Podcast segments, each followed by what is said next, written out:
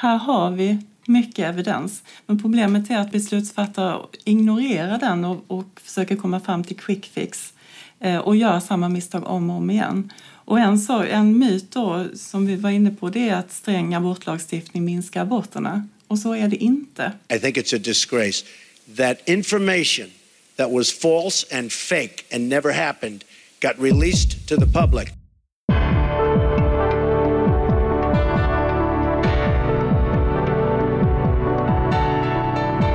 Välkomna kära lyssnare till ytterligare ett avsnitt av Sjuka fakta. En podd som tillsammans med några av de mest insatta i landet går igenom myter och föreställningar om kroppen och vår hälsa.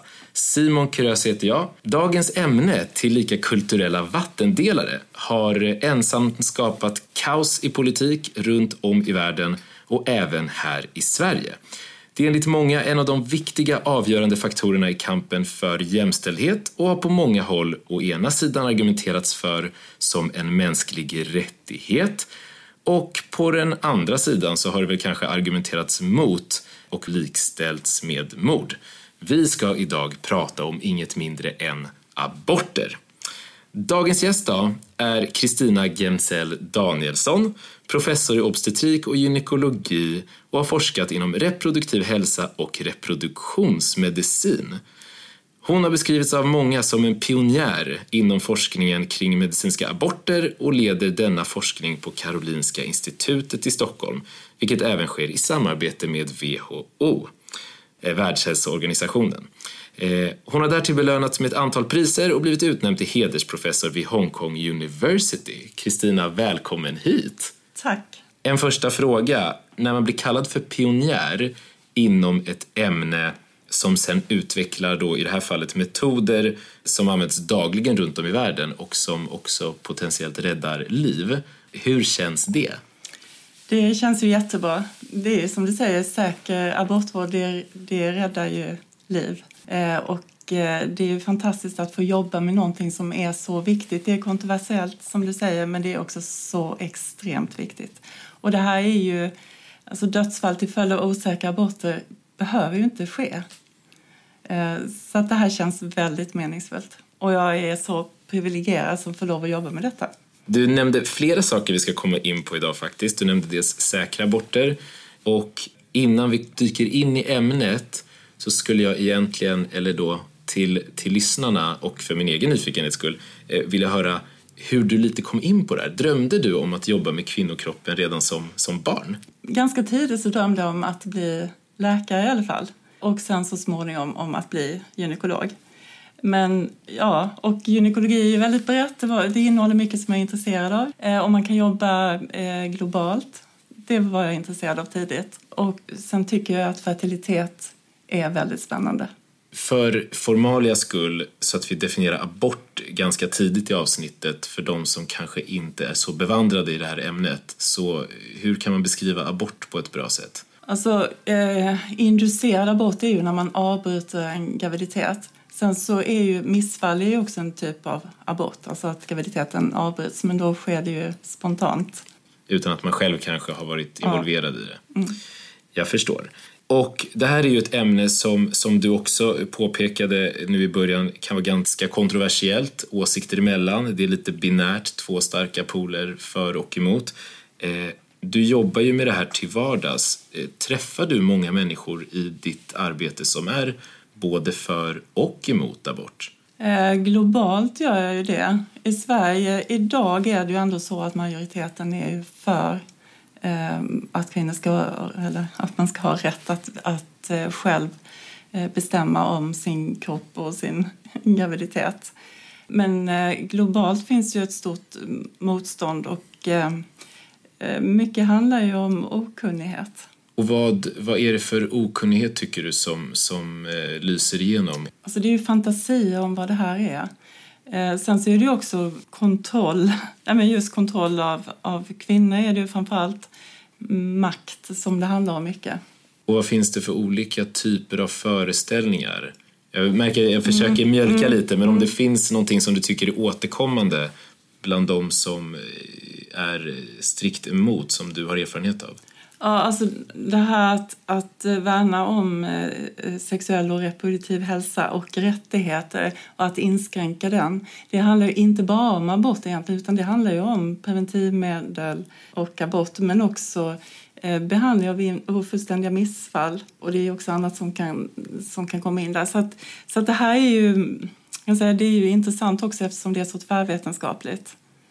Eh, men man sammanfattar ofta det lite förenklat då i att man är emot abort. Men det brukar innebära eh, mycket mer än så. Så det handlar också om rättigheter till, eh, ibland till hälsovård faktiskt. Vi, vi har ju en del myter att mm. Eh, beta av eh, i dagens eh, avsnitt och de myterna har väl valts egentligen på basis av lite googlingar, mm. eh, lite familjeliv mm. och lite blandat där man på nätet hittar åsikter och tankar och formuleringar som jag tycker kan vara värda att lyfta med dig. Jag har valt ut fem eh, myter som vi kanske ska försöka besvara om möjligt under dagens avsnitt och så får vi se hur det går. Men de fem är alltså 1. Sträng abortlagstiftning minskar andelen aborter. Eh, 2. De flesta kvinnor mår psykiskt dåligt efter att ha genomgått en abort. 3. Det är svårt att bli gravid igen efter en abort. Eh, 4. Det är farligt att genomgå aborter. Och 5. Dagen efter-piller orsakar en abort. Känner du igen någon av de här fem sen innan? Ja, absolut. Mm. Stöter du på dem mycket i jobbet? Ja. I eh, alltså min eh, forskning och utbildning, där stöter jag ju på dem och i det globala arbetet. Mm. Men även i det kliniska arbetet, en del av dem. Mm. mm.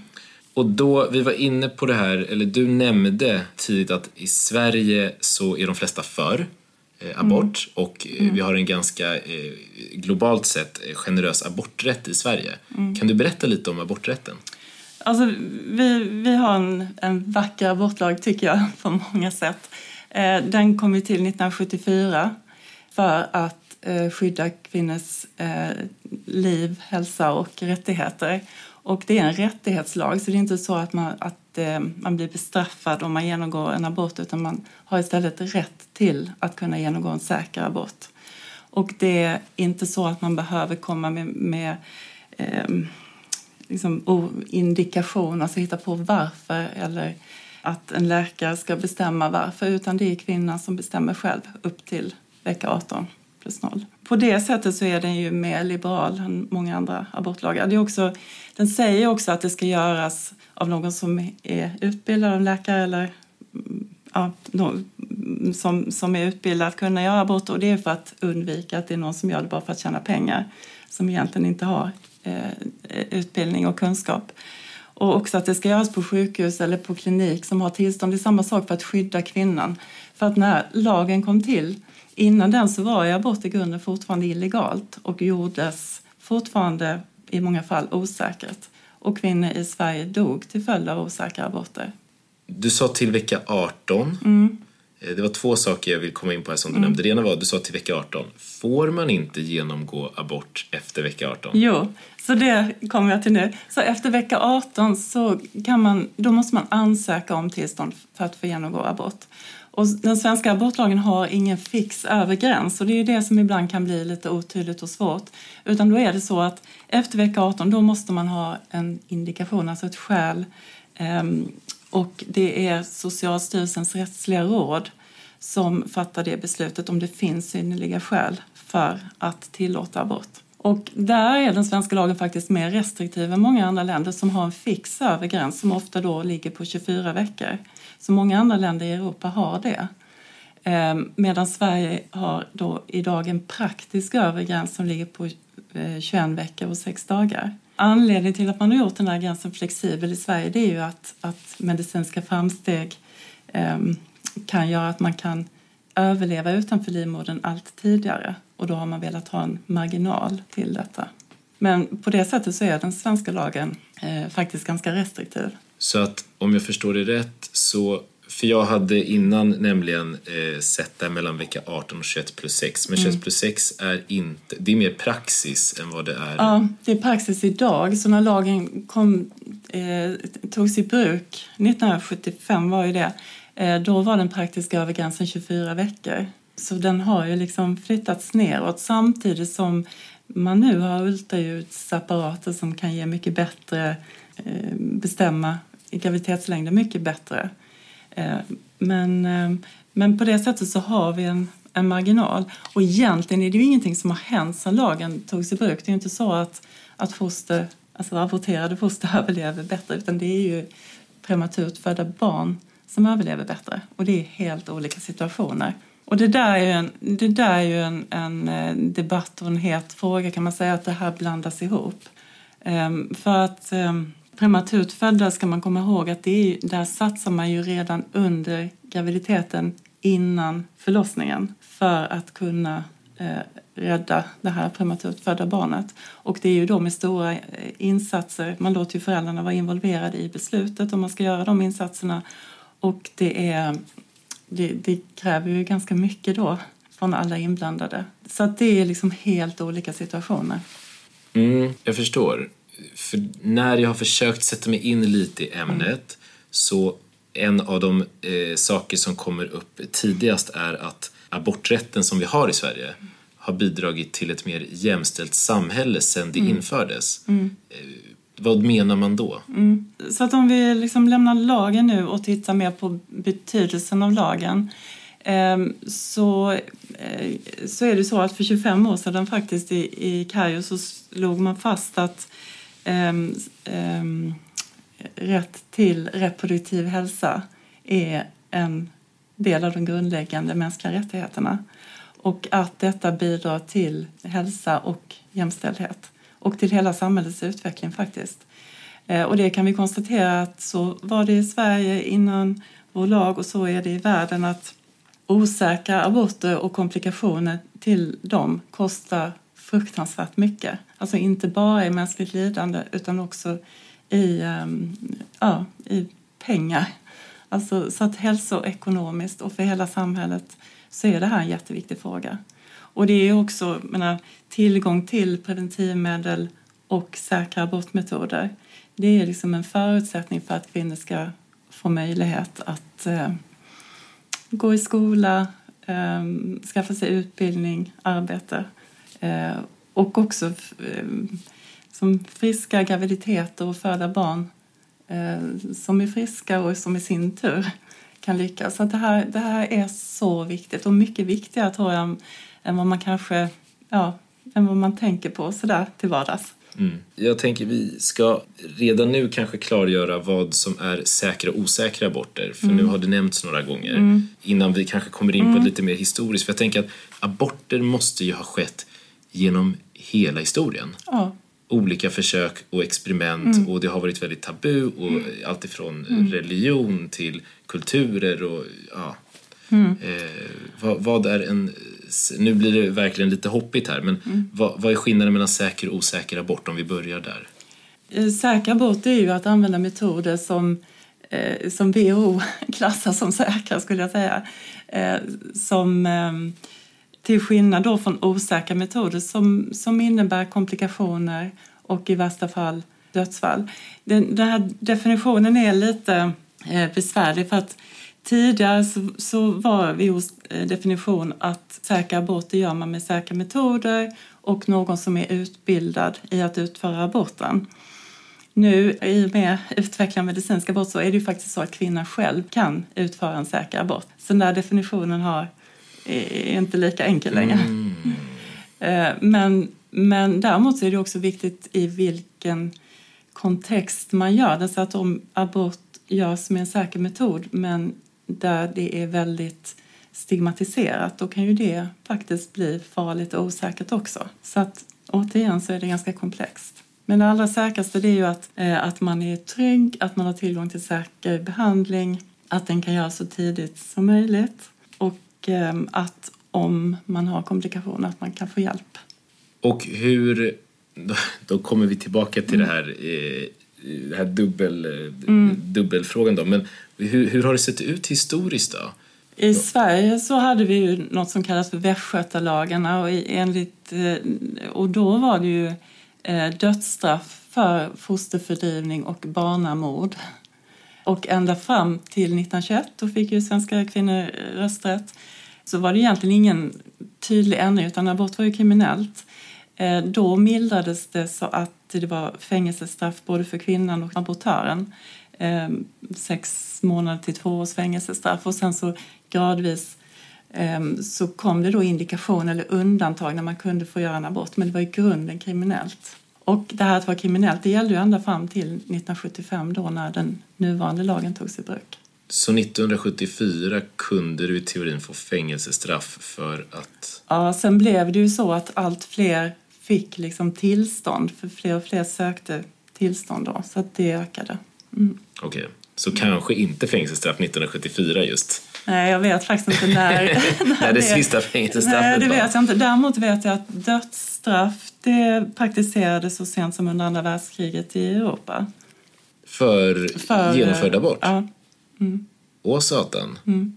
Det, det, känns på något sätt, nu, nu har ju, jag är ju rätt ung ändå, 30 år, har ju ingen, den enda relationen jag har till det här är ju att det är en rättighet mm. och att det är en självklarhet. Mm. Men så har det ju uppenbarligen inte alltid varit. Så har det inte alltid varit, så är det ju inte alltid. Och jag tror att det är väldigt viktigt att vara medveten om att det här Um, men hur det kan se ut, att det här är någonting som vi har arbetat hårt för i Sverige, att få uh, den här rättigheten och hur, att osäkra aborter är en av de kraftigast, kraftigast bidragande orsaker till att kvinnor dör i världen, det här som man kallar för mödradödsfall och också komplikationer. Och det är ju någonting som egentligen då helt kan undvikas. Men, men aborträtten och rätt till säkra aborter det är ju någonting som är så viktigt att värna. Och som vi sa innan, det är ju liksom grunden till jämställdhet och till, till ett eh, demokratiskt samhälle. Och sen finns det ju de som du träffar internationellt som är emot det här. Och mm. det finns ju i världen i alla fall en, en opinion som är väldigt tydlig och det pågår nu, vet jag utan att dra för mycket eh, samtida paralleller, men det finns mm. olika rörelser som är emot och mm. hänvisar till att det här är att likställa med mord, att man tar ett liv. Och sen nämnde du också att den här gränsen för när man kan rädda ett för ett prematurt barn, är för tidigt fött, mm. den, den går ju ner i, i ålder så att säga, ner i veckor allt eftersom mm. medicinsk utveckling gör framsteg. Mm. Det här är ju en väldigt knepig fråga att svara på kanske, men var går liksom gränsen medicinskt? Är det, är det där man säger att man där man väljer att så att säga rädda fostret eller det prematura barnet eller inte. Och varför jag frågar är egentligen med hänvisning till en uppmärksammad situation i nyheterna där det var en kvinna som ville genomgå abort. Och för er som inte har hört det här som lyssnar nu så var historien, får gärna rätta mig om jag har mm. fel, mm. men en kvinna som ville genomgå abort hon fick tillstånd att göra det här ganska sent, strax innan det var så att säga passerat tid för att göra det här. Praxis vecka 21 plus 6. Den här abortprocessen dras ut på mm. och själva utdrivningen av fostret och när, eh, när liksom då så att säga fostret kommer ut Eh, då, då har det passerat tiden för att vara en ab okej okay abort och då finns det personal som tar emot det här fostret och försöker göra livräddande insatser. Mm. Jag vet inte riktigt hur jag ska formulera frågan, men, men var går gränsen? Eh, nej, men det här har ju blivit väldigt uppmärksammat och diskuteras mycket. Samtidigt ska man komma ihåg att nej, men det, det blir lätt fokus på de här sena aborterna eftersom de väcker mycket känslor. Eh, medan det är en väldigt liten andel av alla aborter. Och med en mer eh, liberal lag och ökad tillgänglighet så kan ju allt fler göra aborterna tidigare och då blir de säkrare som vi sa. Det här, det här fallet det har ju lett till att vi har sett över våra riktlinjer och vi har ju konsensus mellan våra eh, professionsorganisationer, vi gynekologer, obstetriker, eh, barnmorskor och neonatologer. Och abort är ju något som ska handläggas av gynekolog och barnmorskor, inte neonatologer. De handlägger för tidigt födda barn, som jag sa innan, är ju en helt annan situation. Men det här, eh, när en kvinna har fått tillstånd till abort, att, att sen gå emot det, det, det tycker jag är, är kriminellt. Mm. Eh, och det som, händer, det som händer, som händer i det här fallet, är ju att man liksom förlänger möjligen då eh, lidandet. Det är inte så att det här eh, aborterade fostret överlevde eller överlever. Ehm, så att, så att det, här, ehm, det här är väldigt olustigt och onödigt. Mm. Och, och känns som ett väldigt, väldigt svårt ämne att prata öppet om för det är väldigt känsligt och mm. väcker mycket känslor. Mm. mm. Och det är ju därför det är så viktigt att vi har eh, våra riktlinjer, att vi följer dem och följer lagen och att, inte, Ehm, att man inte plötsligt eh, gör om det här till någonting helt annat. Och frågan är ju också, men den här eh, stackars patienten då som hade fått... Eh, nej men man kan ju också fråga sig, är det verkligen etiskt att, att sätta in de här insatserna eh, just då bara för att förlänga processen? De här lite svåra situationerna och oklarheter eh, som vi ju inte har i Sverige men som, som man eh, eh, diskuterar då, det, det är ju någonting som används av abortmotståndare och det är klart man använder bilder då på fullgångna foster, man sprider de här myterna. Men jag vill säga att det är myter. Din fråga, när kan man medicinskt rädda? Alltså där är det ju så att gränserna suddas ut. Men man jobbar ju med konstgjorda placenta, alltså moderkakor och så, så det kan ju ändra sig helt i framtiden. Och jag kan ju tycka att man kanske då som i andra länder hellre skulle ha en fix över gräns. Det kanske skulle göra det lättare att skilja på de här två situationerna som är helt olika situationer. Ett för tidigt för ett önskat barn eller en eh, abort. Får jag fråga dig som en parentes, för det finns åsikter i, i Sverige som vill dra ner på den här gränsen för när man får genomgå en abort. Mm ner till, till 12 veckor. Mm.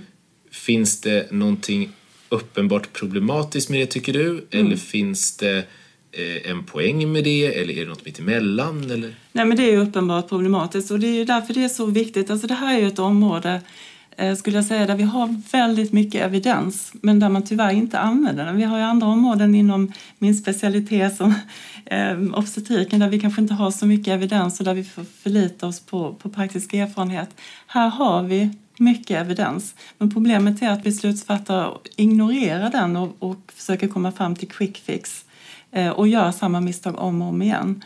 Och en, så, en myt då, som vi var inne på det är att sträng abortlagstiftning minskar aborterna och så är det inte. Och det finns så många skrämmande exempel eh, genom historien och idag där man upprepar det här att man försöker lagstifta bort aborterna men det man gör är istället att man ökar barriärer och gör att aborterna blir osäkra.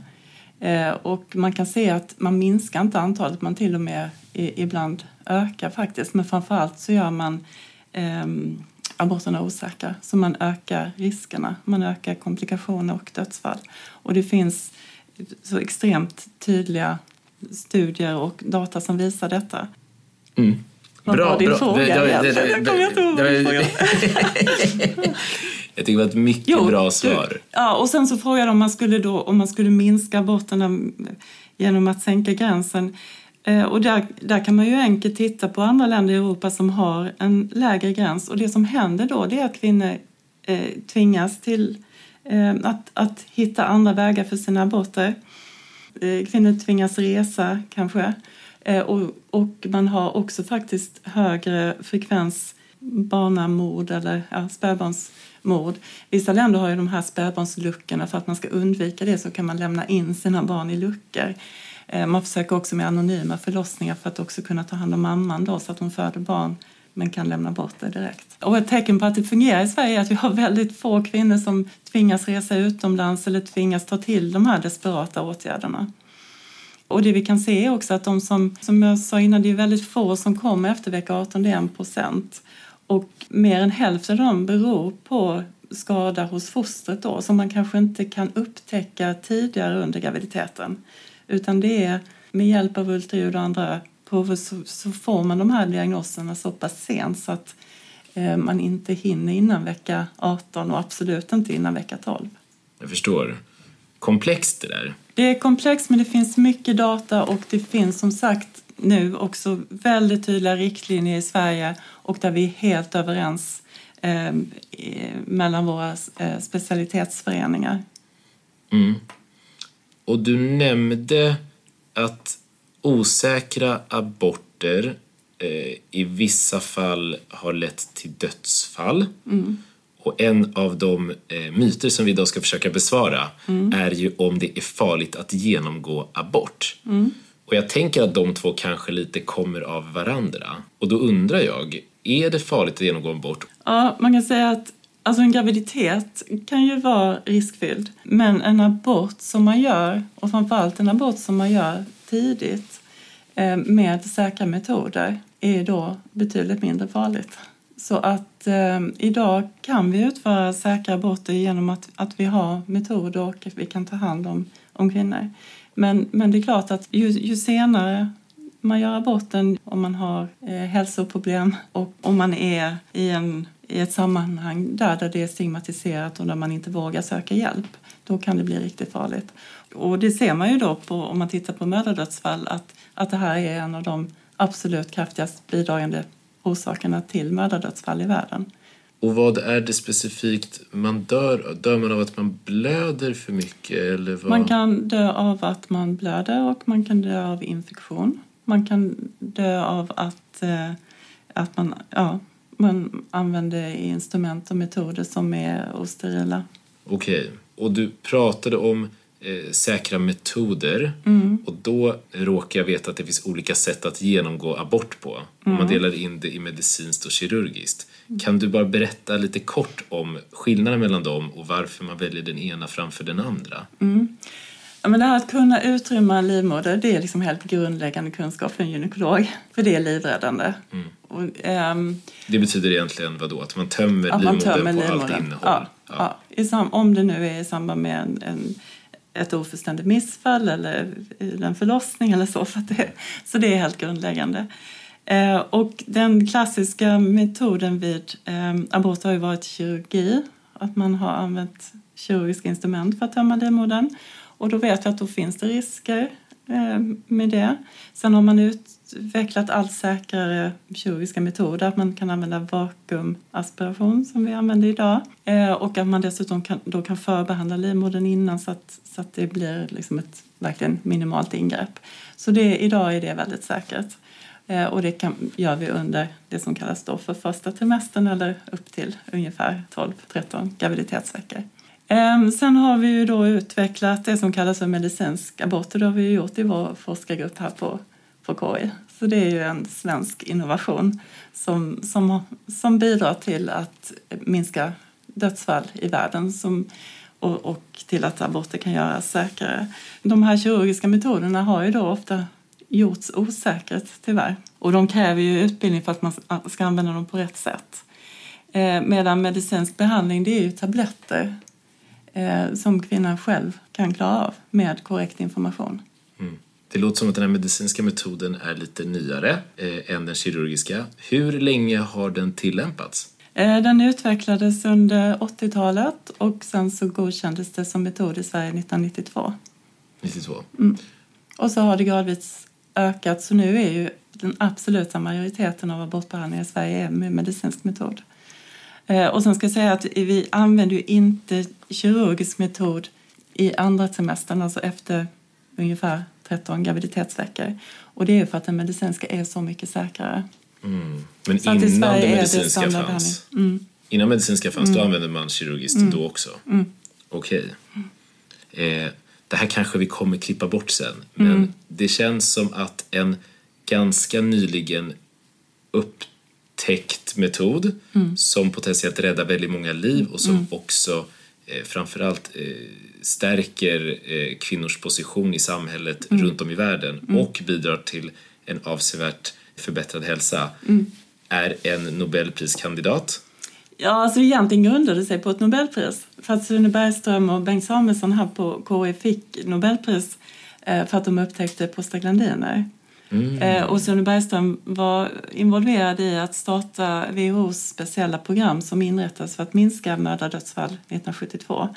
Så att eh, redan då, eftersom prostaglandiner har den här eh, förmågan att ge sammandragning av livmodern och mjuka upp livmoderhalsen så, så började man använda det eh, för att sätta igång en abort.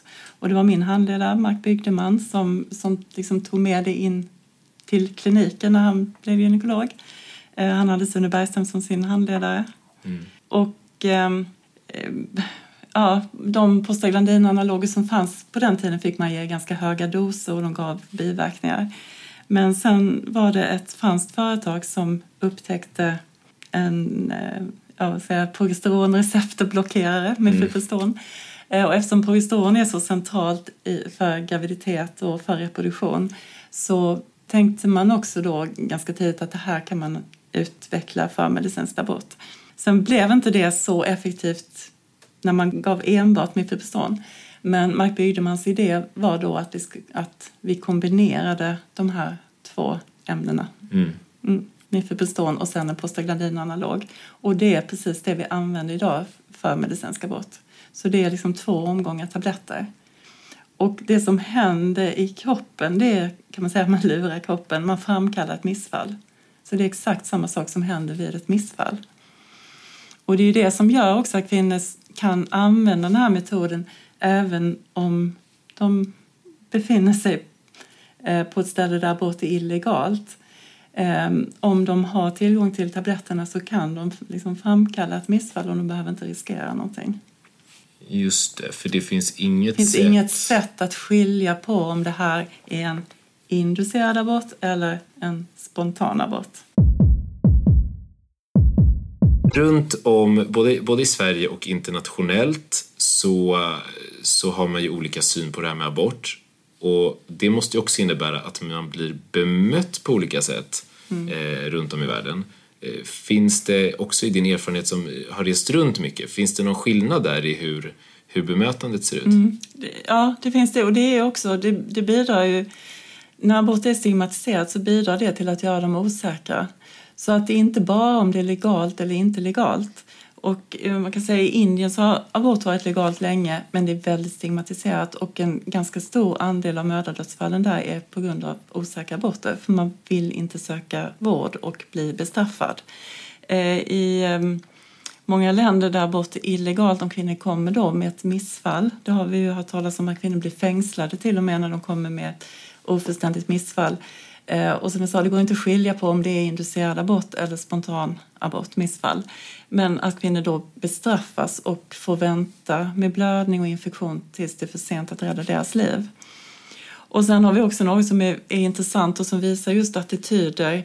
Eh, medan man då tycker att abort är, är dåligt, att, att kvinnor eh, ja, blir mentalt påverkade och att det, när de genomgår en abort så kan man å andra sidan titta på det som kallas för menstrual regulation och som då räknas som en preventivmetod. Och man har praktiserat det här i Europa, man gör det fortfarande i många länder som i Bangladesh till exempel där abort är helt illegalt. Men menstrual regulation är legalt och man utvecklar gärna metoder för det. Och den metod man använder då det är vid en försenad mens alltså. Man gör ingen gravtest så det kan vara en försenad mens men det kan ju också vara en tidig graviditet. Och då ger man exakt, antingen gör man en skapning eller så ger man exakt samma medicinska behandling som man gör vid medicinsk abort. Så att det intressanta är att exakt samma behandling vid exakt samma tidpunkt under graviditeten i ena fallet ses som en nyttig till och med behandling och inget problem alls. Medan i andra fallet, om man då har gjort en graviditetstest som var positiv, ser det som en abort och något väldigt dåligt. Så det här är, är väldigt intressant tycker jag. Det, det är ju väldigt fascinerande. För er som undrar nu vad som låter i bakgrunden så sitter vi alltså på kontoret här på Widerströmska vid Karolinska och de här persiennerna håller på att höja sig själva. Jag var lite chockad när de började. Är det för att solen försvann kanske? Mm. Ja, det var ju lite off topic, men också för att förklara det omgivande ljudet som plötsligt dök upp i, i eh, lyssnarnas hörlurar. Eh, Bangladesh sa du? Mm. Så det betyder ju alltså att de... Då, då är det ju för att det är så stigmatiserat med just abort. abort. Ja. Men de som utför det måste väl veta att det är en abort de Ja, utför. alla vet ju det egentligen. Det är det som blir så absurt. Och det är, det är ju det, det här området, eh, det, det finns så mycket dubbelmoral kring detta. Men en annan intressant iakttagelse är ju att, att det är inte så att Eh, att det görs färre aborter bland abortmotståndare. Det är ungefär, man kan titta på USA till exempel där, det är, där man har stora eh, grupper. Det, det är ju exakt samma antal. Man kan också se att katolska kvinnor i USA har faktiskt högre abortfrekvens eh, jämfört med, med eh, genomsnittet och det är ju för att, att det är så ja, eh, att de inte har tillgång till preventivmedel på samma sätt. Så det finns väldigt mycket dubbelmoral eh, när det gäller de här frågorna. Tabletterna lurar kroppen till att framkalla ett missfall. Ja. Kan, skulle man kunna säga om man ska förenkla det. Mm. Finns det någon påverkan på det här eh, för framtida graviditeter? Mm. Det är ju en av de vanliga myterna då. Det kan man säga att om man genomgår en säker abortbehandling, antingen då med, med kirurgisk abort, vakuumaspiration eller medicinsk abort så har det ingen påverkan på fertiliteten eller framtida graviditeter. Och det är ju jätteviktigt att veta för att om man då inte vill bli gravid så är det viktigt att man börjar med en, en effektiv preventivmetod direkt. Man ska inte vänta och tro att man inte är fertil. Det var ju mycket vanligare tidigare att man trodde att jag har gjort en abort och nu är jag infertil. Och så är det inte. Utan Eh, ägglossningen och fertiliteten återkommer direkt. Så egentligen är man fertil direkt efter ja. att man har genomgått mm. abort eller haft ett missfall? Eller? Mm. Mm. Är det så även direkt efter att man har fött barn? Är det samma? Ja, där bör, eh, egentligen i princip är det så att ägglossning kan komma igång ganska omgående. Eh, sen är det ju det om man ammar fullt eh, även på natten och inte ger tillägg Eh, så kan det hämma ägglossningen. Men det är en ganska osäker preventivmetod som många får erfara så att det är verkligen någonting att tänka på även eh, postpartum, alltså efter förlossning, att börja med preventivmedel. Ja, och på det spåret så var ju en av dagens påståenden som vi skulle försöka reda ut huruvida det var sant, falskt eller mittemellan var om dagen efter-piller orsakar en abort. Ja, och det enkla svaret är nej, det gör det inte. Men där finns det också fruktansvärt mycket myter. Jag kan säga mitt arbete, det, det, jag, jag möter ju liksom abortmotståndare men jag möter ju ännu större motstånd när det gäller mitt arbete med utveckling av akut p-piller eller det som man då kallar för dagen efter-piller. Och jag vet inte riktigt varför det är så.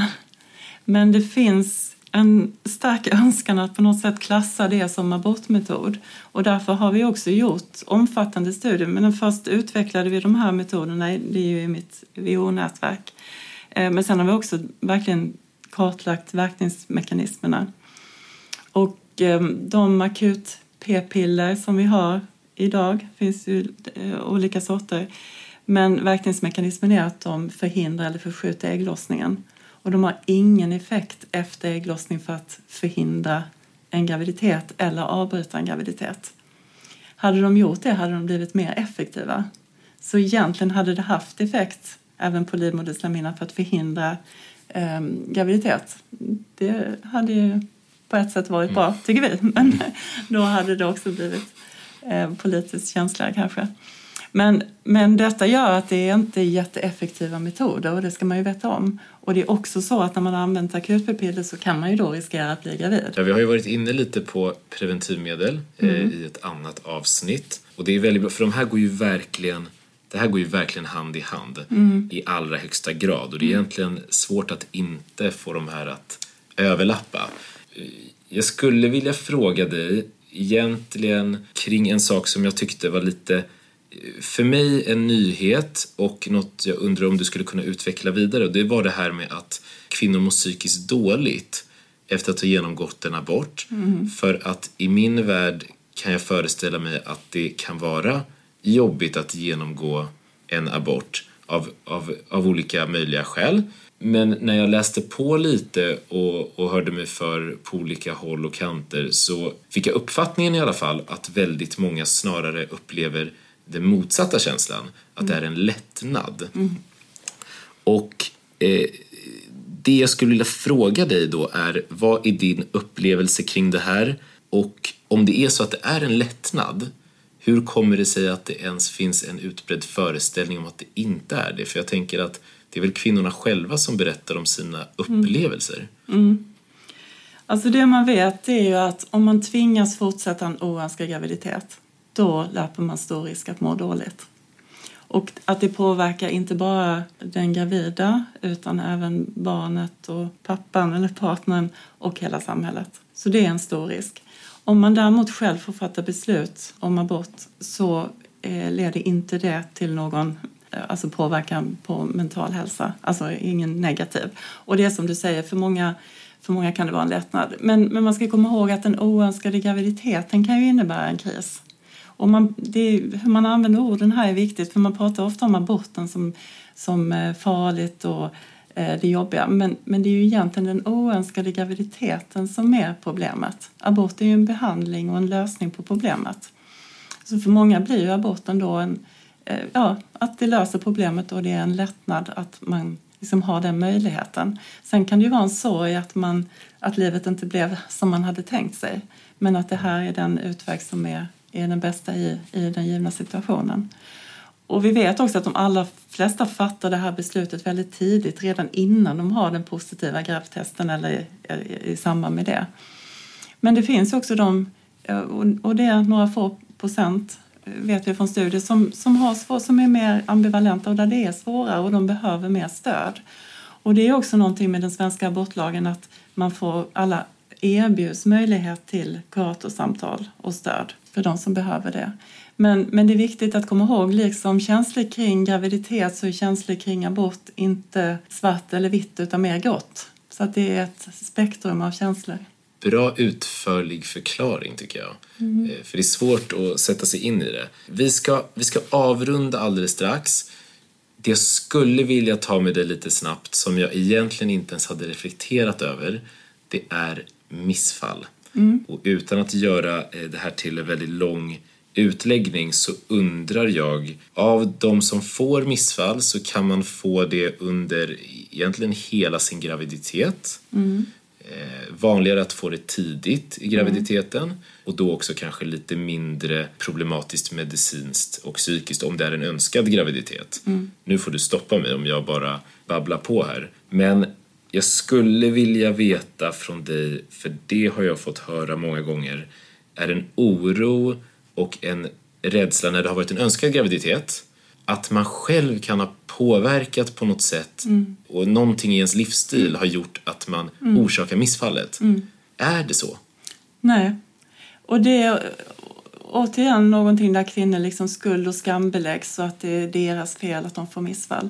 Men så är det inte. Det är inte så att, man, eh, att det är ens fel, att det är något fel på en, att man orsakar missfall för att graviditeten inte var önskad eller vad man nu kan hitta på. Så är det inte. Nej, och hur är det för många av de argument som, som verkar finnas, eller föreställningar i alla fall, om de nu är det, är ju att ja, stress, eh, man har varit sjuk, eh, så infektioner, man har kanske tränat väldigt hårt eller man har varit uppe och flugit i luften, lufttryck, dålig sömn, dåliga matvanor. Eh, Finns det något av det här som kan påverka på något sätt? Ja, men det är klart, vissa infektioner kan ju påverka. Det kan det göra. Så av, av de här sakerna så är det egentligen infektion som eventuellt kan påverka en graviditet. Man kan säga så. Och sen vissa läkemedel och så, så det, det är klart. Men, men inte bara att man har eh, varit för stressad eller att man inte har varit tillräckligt glad eller att man har varit väldigt ledsen eller Nej. så. Nej, det påverkar inte. Okej, bra. Då har vi fått eh, det utrett kan man säga. Så för att egentligen bara koppla tillbaka och se om vi har fått svar på våra frågor. Sträng abortlagstiftning minskar andelen aborter. Nej, falskt. Falskt. De flesta kvinnor mår psykiskt dåligt efter att ha genomgått en abort. Nej, falskt. Också falskt. Det är svårt att bli gravid igen efter en abort. Nej, falskt. Det är farligt att genomgå aborter. Det kan det vara. Det kan vara livsfarligt. Det kan vara Därför är livsfarligt. det så viktigt hur det, hur det görs. Vilken metod och på vilket sätt. I vilket sammanhang. Och därför förespråkas säkra aborter. Ja. Ja. Och dagen efter piller orsakar en abort. Nej, falskt. Falskt. Mycket falskt av dem som jag slängde in i det här avsnittet. Ja. Men, men det kanske också är eh, bra med de här utläggningarna om vad som faktiskt föreligger. Mm. Eh, Har du någonting som du skulle vilja lägga till eller berätta för de som lyssnar som skulle vilja veta mer om det här ämnet? Finns det någonstans man kan vända sig om man har frågor? Man kan vända sig både till ungdomsmottagning och barnmorskemottagning och eh, andra gynekologiska mottagningar för att få veta mer. Så dit kan man höra av sig om man har frågor eller funderingar? Mm, absolut. Eh, både kring sig själv eller kring aborter i stort. Ja. Stort tack för din tid eh, och väldigt kul att få prata med dig. Tack. Det här var alltså ett avsnitt om föreställningar kring abort med mig Simon Krösi och dagens gäst Kristina Gemtzell Danielsson. Inte alltid lika lättsamt med de ämnen vi tar oss igenom. Aborter är ett oerhört viktigt ämne kring vilken det kretsar många föreställningar. Men jag hoppas att du tyckte att det var ett intressant och givande avsnitt. Glöm inte att prenumerera på podden och glöm inte heller att lyssna till tidigare ämnen som behandlats, bland andra alkohol, vaccin och preventivmetoder. Senaste veckan har Instakontot gått varmt och ni hittar den under namnet Sjuka Fakta Podcast. Ett fortsatt tack för alla lovord och för er som vill nå mig så gör ni det lättast på kontakt sjukafakta.se. Du har lyssnat på Sjuka Fakta och avslutningsvis så vill jag önska dig att må gott, ta hand om dig och tro inte